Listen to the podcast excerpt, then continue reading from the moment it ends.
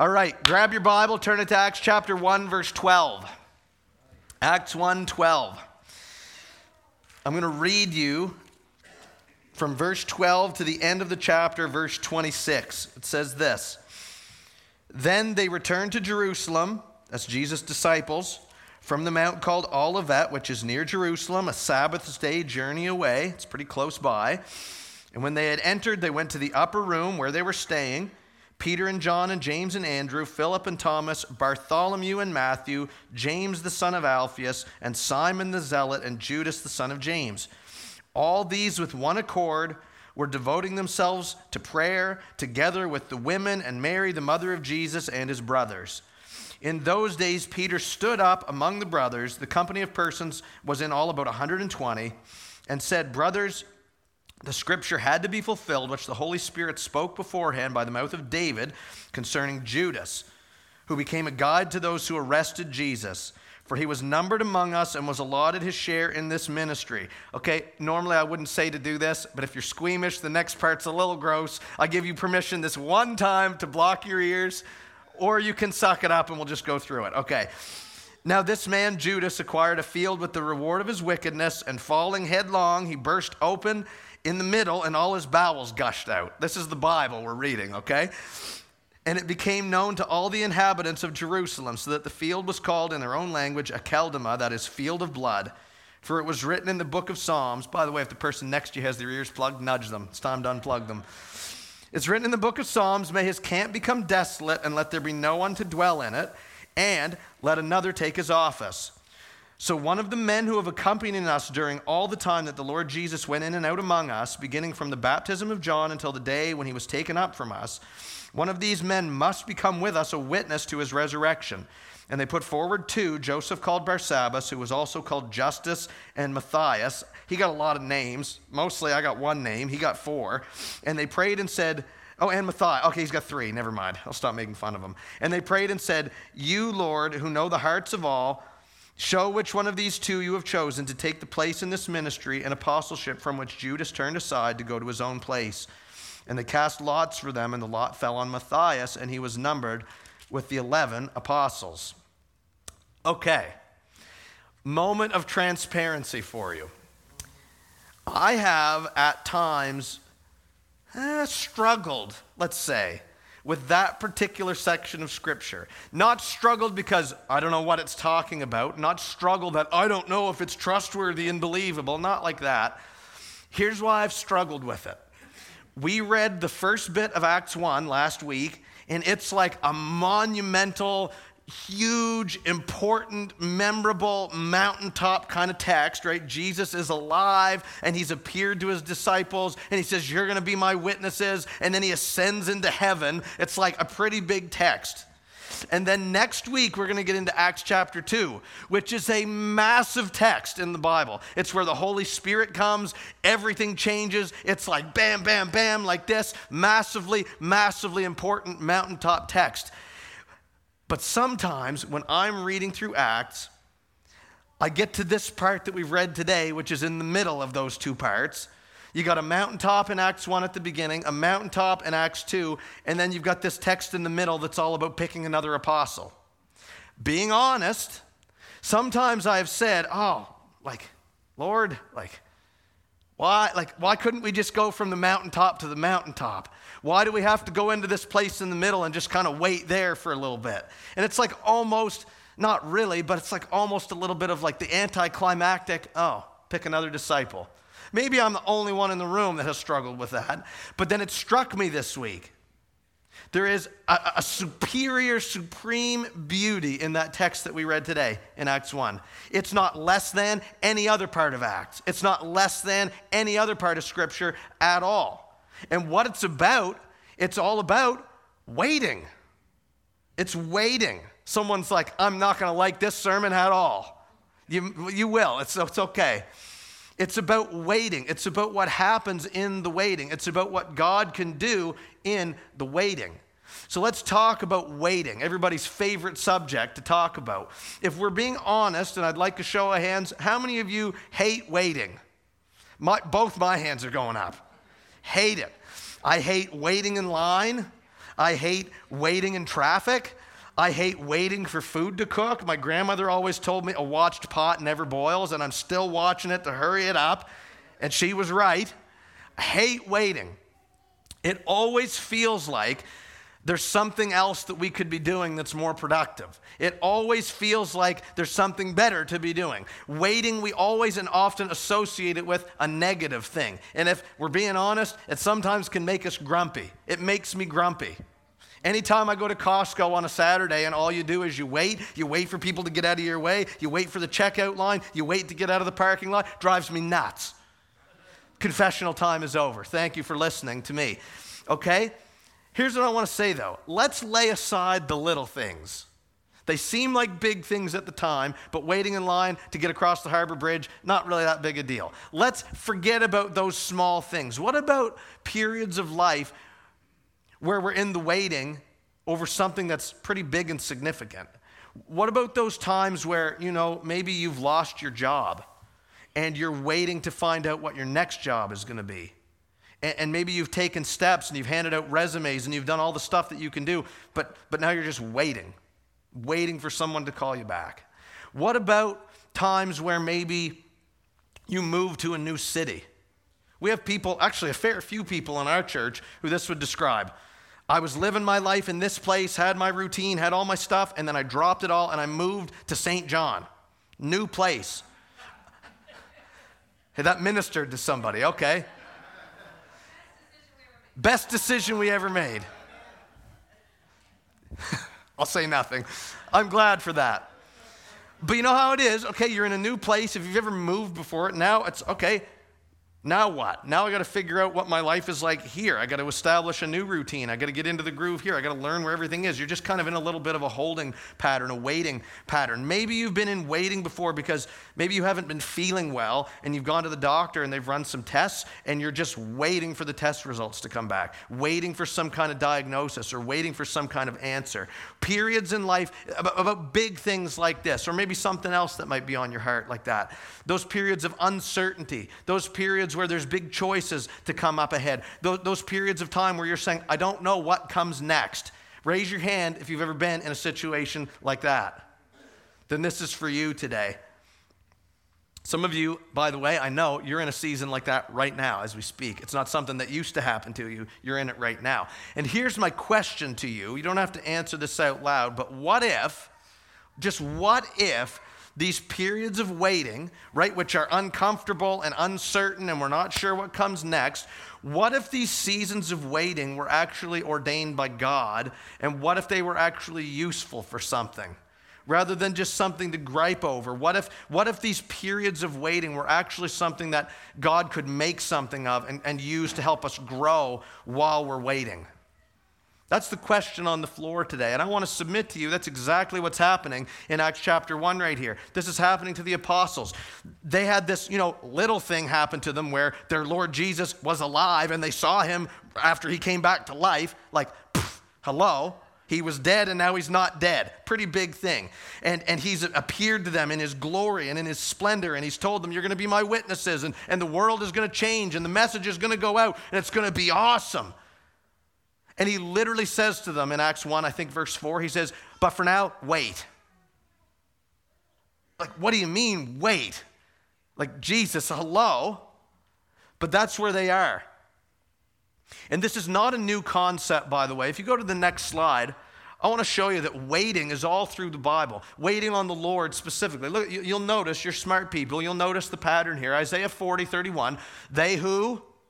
wait for the Lord shall renew their strength. Lamentations 3:25, the Lord is good to those who wait for him, to the soul who seeks him. Psalm 27:14 says, wait for the Lord, be strong and let your heart take courage. Wait for the Lord. He even said it twice there.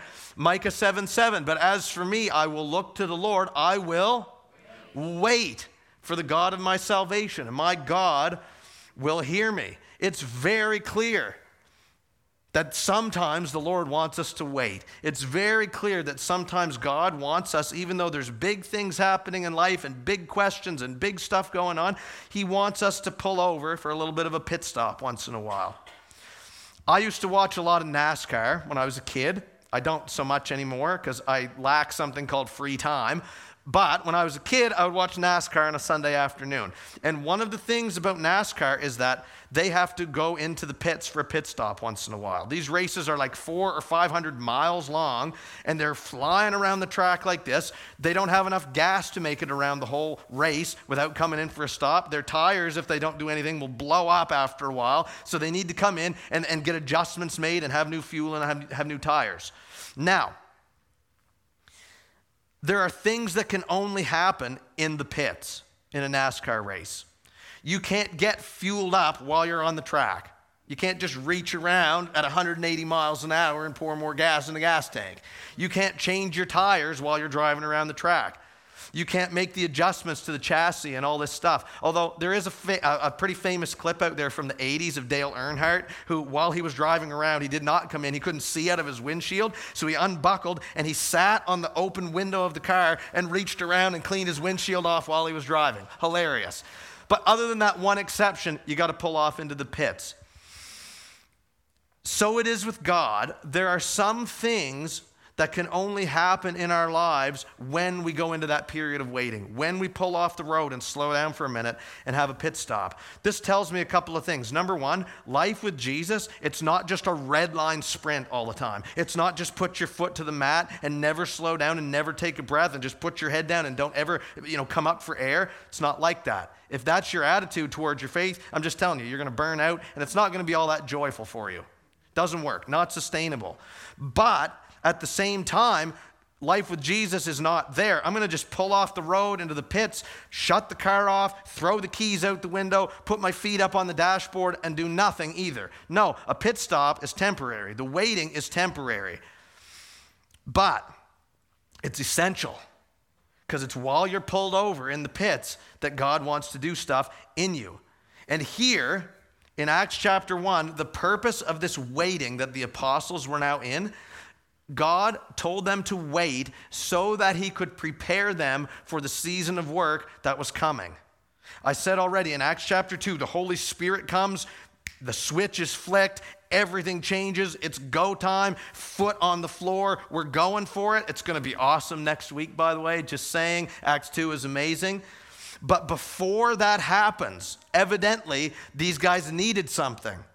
I don't even think they knew what they needed or that they needed anything, but God knows better. And he said, wait, because I need to do some adjusting before the work happens. That's what's happening in Acts chapter 1 right here. And it's funny, he doesn't tell them how long they're going to wait either. Sometimes in our flesh, it's like, God, why won't you just tell me how long I have to wait? Well, it's because he wants you to walk in faith, that's why. Just to nerd out for a quick second, we actually know how long these guys were waiting. They didn't at the time. Let me just say it this way. From the time that Jesus rose from the grave, that was on the Passover weekend, from the time of his resurrection to the time of the day of Pentecost, which is Acts chapter 2, when the Holy Spirit comes, there were about 50 days. Somebody say 50 days. And we read last week that from Jesus' resurrection to his ascension, where he ascended into heaven, he was with his disciples for 40 days. So if we've got 50 in total, and Jesus was with them for 40, and then he said, wait, how many days do we have left? 10. These guys only had to wait for 10 days. It wasn't all that long. But again, they didn't know how long. God just said, wait. Maybe you're in a season like that. God says, wait. God says, new routine, slow down, pause. And you say, for how long? And he says, you'll see. That's how he works. But I want to just submit this to you. Jesus, in a sense, he could have just left. Right after his resurrection, he could have said, okay, boys, I'm out of here. Now get to work. But he didn't. When he ascended into heaven after those 40 days, he could have said, all right, now get to work. He didn't. He said, wait, because something still had to happen. Before the floodgates open, before this historic season of ministry that we're going to start looking at next week, they had to wait before that work. Let me just remind you something. There's work ahead for us too. We're not just pulled over and having a pleasure cruise and a vacation. God has work for us to do. Turn to your neighbor and says, God has work for us to do. You tell them. We read that last week. God is at work in the world. He's not dead or distant or a doormat. He's alive and well. He's ruling and reigning. He's at work. He's doing stuff in the world right now. He is on a rescue mission to save people from their sins so that they can be forgiven and set free and brought into relationship with God, which is the context we have supposed to have been living this life in all along, close to God. God is at work. And it's all made possible through the death and the resurrection of Jesus. We talked about this already today. Jesus died in our place for our sin so that our sin could be paid for by him and not by us. Jesus died and he rose, he defeated death, and now he's inviting us to trust in him for the forgiveness of our sin. We put our faith in him, we surrendered to him, we repent of our sins, we call on him as Lord and Savior, and he saves us. How many of you in the room, you've been saved by Jesus? Okay? That's what it's talking about here. And God wants that to happen all across the world. He wants that to happen to more and more people. And he said in Acts 1:8, we read it last week, we're his witnesses about this. We're the ones that are going out and we're testifying and we're sharing about Jesus and we're showing and reflecting Jesus in our words and in our actions. Remember we said last week, our life is like a billboard. People should see you and it should point them to Jesus in everything that we do, in everything that we are, in everything that we say. We need to see. You need to see your whole life in connection with this mission that Jesus has given to you. This is something I think we're guilty of as Christians sometimes, as we say, oh, well, that's not really for me. Hogwash, right? We say, well, that's not really my gifting. I don't remember reading any fine print in Acts chapter 1, verse 8. He says, you're going to be my witnesses, right? And we say, oh, well, like, you know, maybe I'll just like, go real light on it. And, you know, maybe if the exact conditions are right and you know, thunder strikes and lightning bolt comes down and the opportunity just absolutely perfect, maybe I'll someday open up my mouth and I'll tell someone about Jesus, but I probably won't. Shh, don't tell the Lord. You know what I mean? That's our attitude. Or we see it as like, okay, well, I've got the God part of my life, but then I got the rest of my life. And God doesn't really have anything to do with that. That doesn't really have anything to do with God or the mission or Jesus or sharing or witnessing or anything. No. You will be my witnesses with your whole life. You're going to witness for Jesus. We need to see that today. And God wants to strengthen us to that work that is ahead. So I'm telling you, if you are in a period of waiting in your life, not just like waiting for this sermon to be over, I'm talking about the big waiting, the big things, the big questions. I'm telling you, it's connected to your life's mission, which is to witness about Jesus. I'm telling you that God wants to use your season of waiting, whatever it is, even if it seems completely detached from anything to do with the Lord, he wants to use that to strengthen you so that when the waiting is over, you can go out and you can be more effective in your mission. Does that make sense today? Okay. So that's what's happening to the apostles here. And I want to just talk next about what did they do during this waiting period? The Lord said, wait, don't go on ahead. What did they do? Well, the first thing is this that the apostles did. They listened. They listened. They actually waited. Jesus said, stay in Jerusalem. And look at verse 12. It says, they returned to Jerusalem from the Mount of Olivet. That's where they had met with the Lord. They returned to Jerusalem, just like he told them to do. That's called listening. Now, what we have the tendency to do when God has us in a season of waiting, in that uncomfortable place of uncertainty, let's be honest, sometimes we try to rush on ahead and work it out ourselves so we can get out of the waiting faster. And we just manipulate the outcome to be whatever we think it should be. Usually it just creates more of a headache for us, if we're being real honest. The disciples give us a good clue right here. We should actually listen to the Lord and just wait, just be, just trust him. They didn't have all the answers. They didn't know what was coming next. But they said, okay, Lord, I'll do it the way you want me to do it. Maybe the Lord wants to use your period of waiting to get your attention. Like, for instance, if you're here this morning and you're not a Christian, and maybe part of what's brought you here and made you open to considering all this God stuff, you know, maybe that's God trying to get your attention.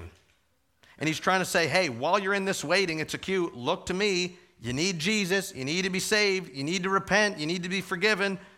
Just saying, if that's you, Come talk to me later if that's you. But even for Christians, again, if you're in that season of waiting, that uncomfortable place, trust the Lord and don't run out of it. He's got you there for a reason. Don't rush out of it. They listened to Jesus. The second thing that they did during their waiting was this. They were together. Somebody say they were together. They were together. All these with one accord were devoting themselves to prayer together with the women and Mary, the mother of Jesus, and his brothers. In those days, Peter stood up. The company of persons was in all about 120. Just a sidebar. I've done this before. I have sometimes thought that the only people that had anything to do with Jesus at this time were his 12 disciples. That's just wrong. That's just wrong completely. There were about 120 people that loved and served and followed Jesus, and they were together. And that included the disciples, but that included other people too. Jesus' own mother and his brothers and others. It was cool. 120. Now, when you pour into your faith on an individual level, right? You just take the initiative to read the Bible on your own time, or you're praying to the Lord, or you're fasting, or you're doing whatever. True or false? These are good things. True. We ought to be doing these things. When we do things in a small group kind of a context, some of you guys are in small groups in our church right now. And you can share together, and iron sharpens iron, and it's like a tight group, and it's really close, and in an intimate setting. True or false? Is that a good thing? Yes. It's a very good thing. So I'm not knocking the individual and the small group, but notice this is the context of everybody. What God is going to do in Acts 1, and subsequently, it happened in the context of the whole group, the whole church, the corporate congregation, the whole assembly.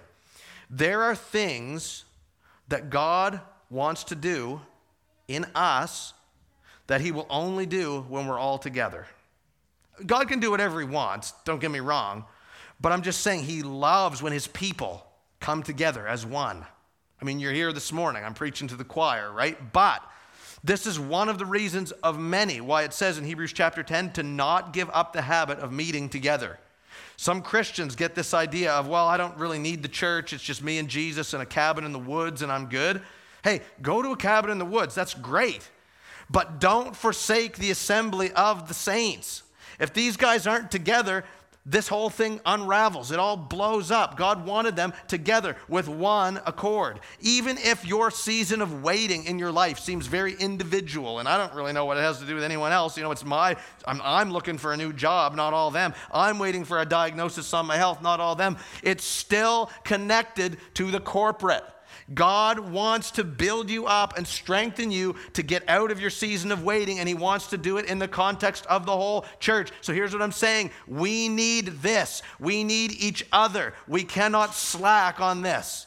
Amen? Amen. Number 3, what these guys did while they were waiting, they prayed. You probably knew that was coming, right? All these with one accord were devoting themselves to prayer. What I love about that, by the way, it's not legalistic. It's not like, here's the way you must pray, boom, boom, boom. It says they were devoted to prayer. That can maybe look like a little bit of different things for each of us, but it means they were given to it. They were committed to it. They didn't just do it as like a little sprinkle of salt on the top. This was part of their life, devoted to prayer. You guys know about prayer, obviously. It's talking to God. It's communication with God. It's listening to God. I don't know if you're like me. You're better at the talking part and not as good at the listening part. But it's a two-way street, super imperative. It's super important for our relationship. Because how many of you know relationships don't work without good communication? Okay? God wants a relationship with you, and he wants communication with you. Two-way communication. And these guys were doing it while they were waiting. They didn't have the answers. They didn't know what was going to happen, but they prayed, and they prayed together. Super, super important. And the cool thing about prayer, it's not just that we get closer to God while we pray. I mean, that's awesome. But also, Scripture's very clear. When we pray, God hears us. Do you know what percentage of your prayers God hears? 100%. Do you know what percentage of prayers God answers? 100%. He doesn't always give you exactly what you want and exactly what you ask for because, no offense, sometimes we ask for dumb stuff. guilty as charged. But God, though he doesn't always give you what you want, he always gives you what you need. He answers your prayer. Sometimes God says yes when you ask for something. Sometimes God says no. Sometimes he says not right now. But all of those are an answer. He always answers. He always shows up, and we're going to see that that's what he did here. But they prayed during their waiting. I wonder, don't answer this out loud. If you're waiting today, are you praying? Need to be. Imperative. Number 4 is this, also super important. These guys during their waiting, they lived by the word. Somebody say the word. We're talking about the scriptures. Look here. Peter stands up and he says, brothers, the scripture had to be fulfilled. In verse 20, he says, it's written in the book. That's the Bible, the scriptures. Now, what's happening here is Peter was able to recall what the word said, which means that he, at least to some extent, knew the word. And if you know the word, it's because you've spent time in the word. Very simple, right? It's a very simple formula. And I know sometimes what we think is this. Look, I'm in this period of waiting in my life. What is some old ancient book got to do with anything? How's this thing right here going to help me? Oh, you know what that tells me? You've never tried it before. Just saying. I'll just remind you, this is the word of God. The living and active word of God that he sends out, and it always accomplishes what he sends it out for. This here, it's more than just reading words on a page. Something supernatural happens in us. God meets with us and changes us and shows up for us through his word. But you got to be in the word, right? Just having one in your house and it being under the short leg of the couch, that doesn't count. Got to read it. Got to be in it, right? Like, it's very simple, but we can't skip over the simple things because there's power here.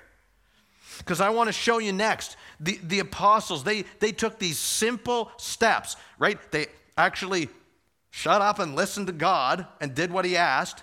They met together. They prayed together.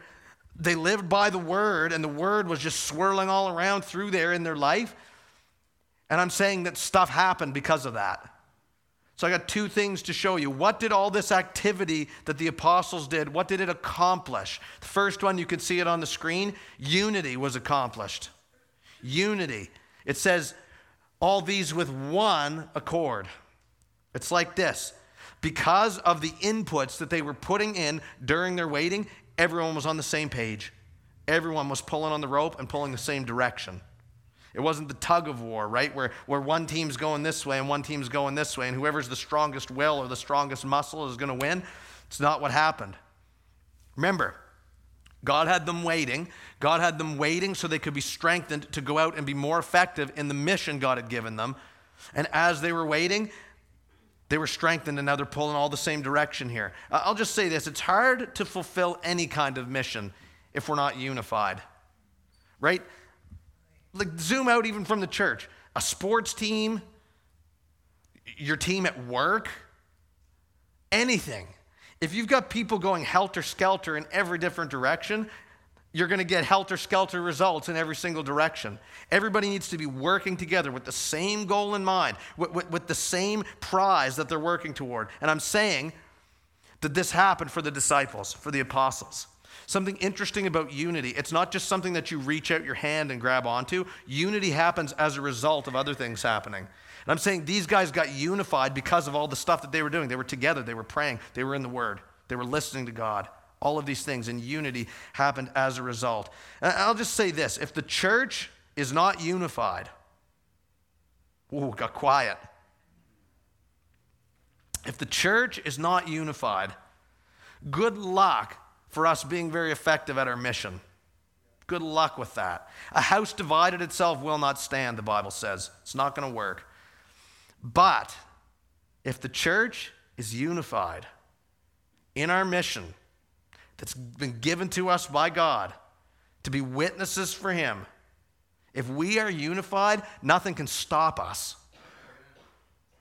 And this here, again, even if your waiting is, well, what does my waiting, what does my job search, what does my health scare have anything to do with the mission and with the church? Again, remember, we don't wait alone. We wait in the context of community. The answer that you're looking for is in the context of community, and we all need to be unified as a community. Do you understand what I'm saying? The second thing, and this is key, this is everything, this is the resolution of all this text in Acts 1. What did their activity that they did in their waiting, what did it accomplish? God showed up and he revealed a specific need that they had. This is everything, everything. And the thing that they needed, apparently, was to add another disciple. I don't think that the apostles knew this when their waiting started. Jesus said, wait. They're like, why? Why can't we go now? Because God knew that they were missing something. They didn't even know it. But while they were praying and together and in the word and unified together, Peter realizes and he stands up and he says, one of us must become a witness to Jesus' resurrection. See, here's what happened. Jesus, how many disciples did Jesus call originally? 12. At this point, there were only 11 because one of Jesus' disciples, Judas Iscariot, you've probably heard of him and heard his story. It was the falling headlong part that we read today. Judas was not really a true follower of Jesus. He hung around with them. He looked the part, but at the end of the day, his heart was not for the Lord. He betrayed Jesus. He sold him out to the religious leaders for 30 pieces of silver, betrayed him. And then afterward, he felt remorseful. He realized, the light bulb came on, he realized what he had done. And he was so racked with guilt that he hung himself. So now there's only 11 disciples, only 11 apostles, which maybe we don't think as much of anything, but they realize, oh my word, we need to add someone else to our number. Now, we're going to nerd out for a second. We're going to go on a little bit of a sidebar, just off-road here a little bit. So everyone buckle your seatbelt, okay? Have you ever wondered why they needed a 12th apostle? A lot of times I just roll over it and go, okay, they decided they need a 12th. Okay, whatever, sure. But there's actually a reason why this happens. So we're just going to nerd out on this for a minute, if you'll indulge me. First of all, in a sense, it doesn't matter. You know, it doesn't matter why they needed another disciple because God told them, hey, you need to add someone else. And if God said it, that's enough for me. However, there's much of a deeper reason than that. First of all, stay with me on this. This is fun. The number 12 in the Bible is significant. How many of you have heard that numbers in the Bible are significant? They're not just numbers. Oftentimes they mean something or represent something or they're symbolic of something. And the number 12 in the Bible represents perfect government and perfect divine order. It represents completeness. Everything's the way that it should be. There's perfect authority there. Well, then if we don't have 12 and we only have 11, right, it doesn't communicate the same thing at all. So let me just say this. The Bible right here, this is the story of God's redemptive work in mankind. The Bible is really one story in a whole bunch of sequences and a whole bunch of parts, and it's about God and what he does to reconcile people to himself, to save people and bring them close to him again. That's what's happening in the Bible. And this rescue mission that God is carrying out all throughout the scriptures, all throughout history, near the beginning of that, what he does, he says, I'm going to create a family for myself to further this rescue mission. God forms his own people. They're called Israel. Happens way back in the Old Testament. And Israel is significant because they were God's special possession in the earth. And through the Israelites, the rule and the reign of God was going to be manifested on the earth. Through the Israelites, the Messiah, the Savior, was going to be born. His name is Jesus. And through the Israelites, all the nations of the world were going to be blessed. They were the vehicle by which the whole world could be saved because Jesus came from them. And Israel, in its creation, it was divided into tribes. Guess how many tribes Israel was divided into? 12 tribes. Someone's read their Old Testament. I like it. So just keep that in mind. Keep these pieces in mind. There's God. He's doing a redemptive work, and the number 12 is in there. Now you fast forward to the book of Acts. Jesus has come. Jesus has died. Jesus has risen. Jesus has ascended. We're into a new era in the same plan that God has had all along to save the world. And now he's sending out this group of apostles, this small group, of which there were supposed to be 12, to go into the world and to spread this message. and witness about the kingdom and witness about salvation. Again, if there are only 11 of them, that doesn't communicate the divine completeness and the divine order and the importance and the mission and all this. There needs to be 12. It doesn't say anything about the apostles realizing this, by the way, until the Lord shows up and goes, oh, I think we need to have a 12th. Furthermore, I heard someone say this earlier, there needed to be another one because there were prophecies that needed to be fulfilled about this and Judas being replaced. Psalm 69 is referenced in Acts 1. It's may his camp become desolate. I'll just read it right here. Oh, it's not on there. Never mind. Doesn't matter. His camp become desolate. Psalm 109:8 is another one. It says, let another take his office. So God clearly said, this is going to need to take place. And so that they choose another one. And it says, again, verse 21, let us choose someone who has been with us this whole time. Remember, it wasn't just the 12 disciples that followed Jesus around and no one else. There were a multitude of people. And they said, we got to pick among people who have been with us the whole time, who have seen this whole Jesus thing unfold. And they bring forth two names. And it says they cast lots. Very quickly on casting lots, this was a way that God's will was determined in ancient times. Casting lots, we don't even necessarily know what these lots looked like. It could have been like a stick or some kind of like a dice set or like a stone or a coin or something, and it would be thrown, and whatever it came out as, oh, it's heads or it's tails or whatever, that's how people would determine what God's will was. The casting of lots is mentioned 70 times in the Old Testament. It's only mentioned 7 times in the New Testament. And I think the reason why is because it's not generally something we need to do right now, because now as Christians, we have the Holy Spirit and we can seek wisdom from the Holy Spirit to make decisions that the Lord is leading us to lead. Now, take a breath. We're coming back on the road. You say, why, Braden, why do I care how many disciples there were? Because I'll be honest, Braden, I'm struggling in my life and I'm in a period of waiting and there's uncertainty and the walls are closing in. I'm not sure I care about how many apostles there were. Well, I'm saying you should, because there's a principle in there for you. These guys had a need.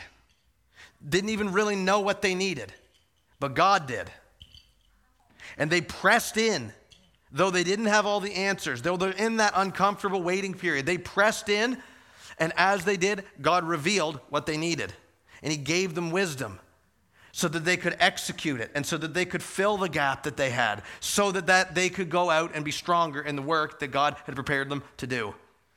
They pressed into the Lord and he answered. And they were able to come out of this season stronger, because now the thing that they were lacking, the work that God wanted to do in them, it was done. And now we're ready to roll.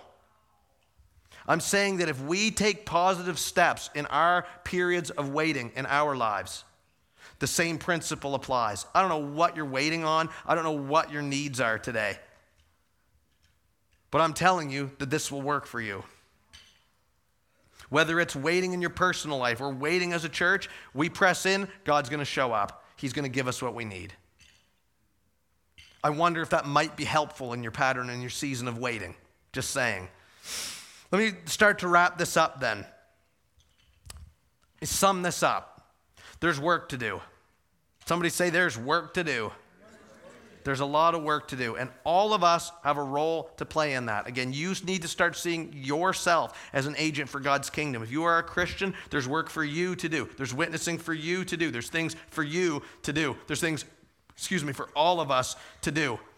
And this work of witnessing about Jesus and pointing others to him and sharing about him and representing him in all things in our lives, this might look like different things or manifest itself in different ways in different seasons in our lives, because sometimes life is seasonal. For instance, some of you in this room right now, your foot's on the gas pedal. You know what lane the Lord has put you in, and you're driving in it. You're involved in ministry, you're serving, you're sharing the gospel, you're discipling other people, whatever it is for you. You know the lane that God has you in, and your foot's on the gas, and you're doing it. To you, I say, keep up the good work. It's awesome. Some of you guys, I know this from conversations that I've had with you, some of you right now are in a period of waiting. Again, whatever the circumstances, in between jobs, new city, health scare, whatever it is, you're in that big season of waiting and you're trying to figure out what's next. And you're saying, I don't know what lane I'm supposed to be in. I don't know what I'm supposed to be doing right now. I'm not sure who I should be witnessing to. I'm not sure who I should be discipling. I'm not sure how I should be serving. I'm not sure what God wants me to be doing right now. And what I want to say to you is this, take heart. Because that season of waiting, as we have seen, was very likely ordained by God. He has you there for a reason, for a season. It's not a place of shame at all or discredit to you at all if you're in a holding pattern right now, if you're in a waiting pattern right now. In fact, that place can actually be the edge of breakthrough. Because if God is doing that, he's trying to prepare you for something. He's trying to strengthen you and equip you for something so that you can go out and be more effective for him. You could be right on the edge of it in your life. But whether or not the season of waiting you are in is going to be helpful, it depends entirely on what you make of it. See, God is ready and able and willing to do his part, but we got to do our part as well. If you are in a season of waiting right now and you do nothing, not going to be helpful.